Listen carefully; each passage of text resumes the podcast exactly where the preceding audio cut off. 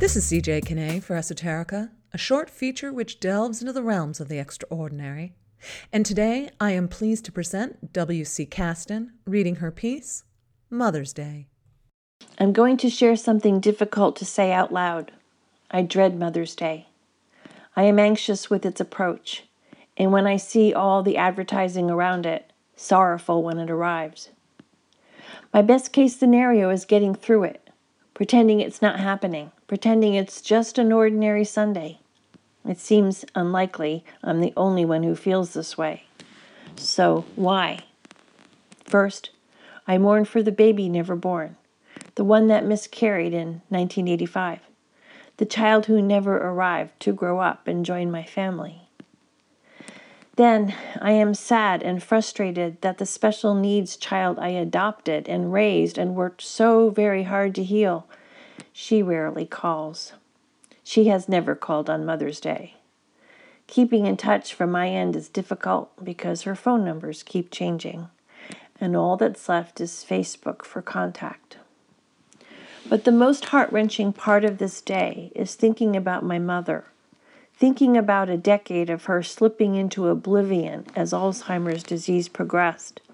First, losing her purse and keys and wallet daily, then losing her sense of place and time.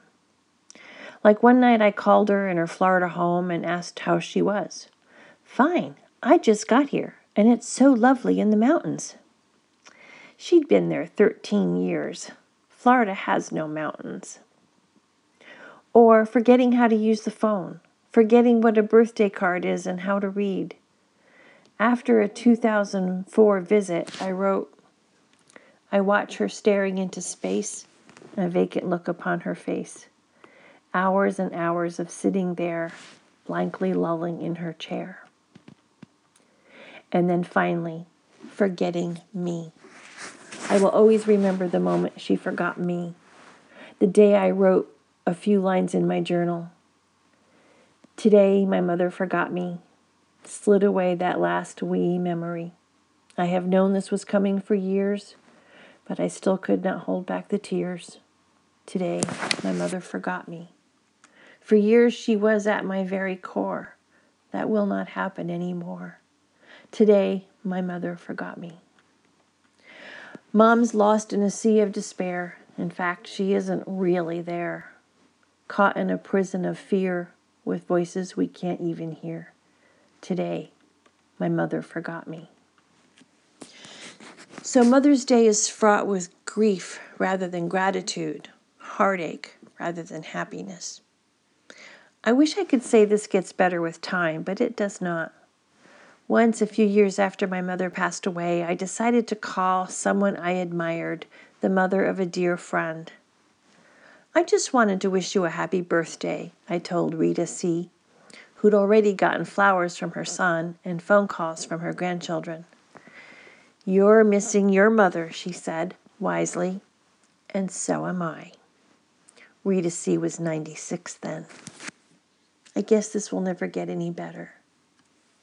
One Mother's Day, my husband gave me an orchid plant. I guess he could tell I was sad. That orchid means a great deal to me. It started blooming in February, a sweet, delicate thing of beauty in an otherwise gloomy winter month. It's blooming now. That orchid plant, in all its glory, will help me cope with another Mother's Day.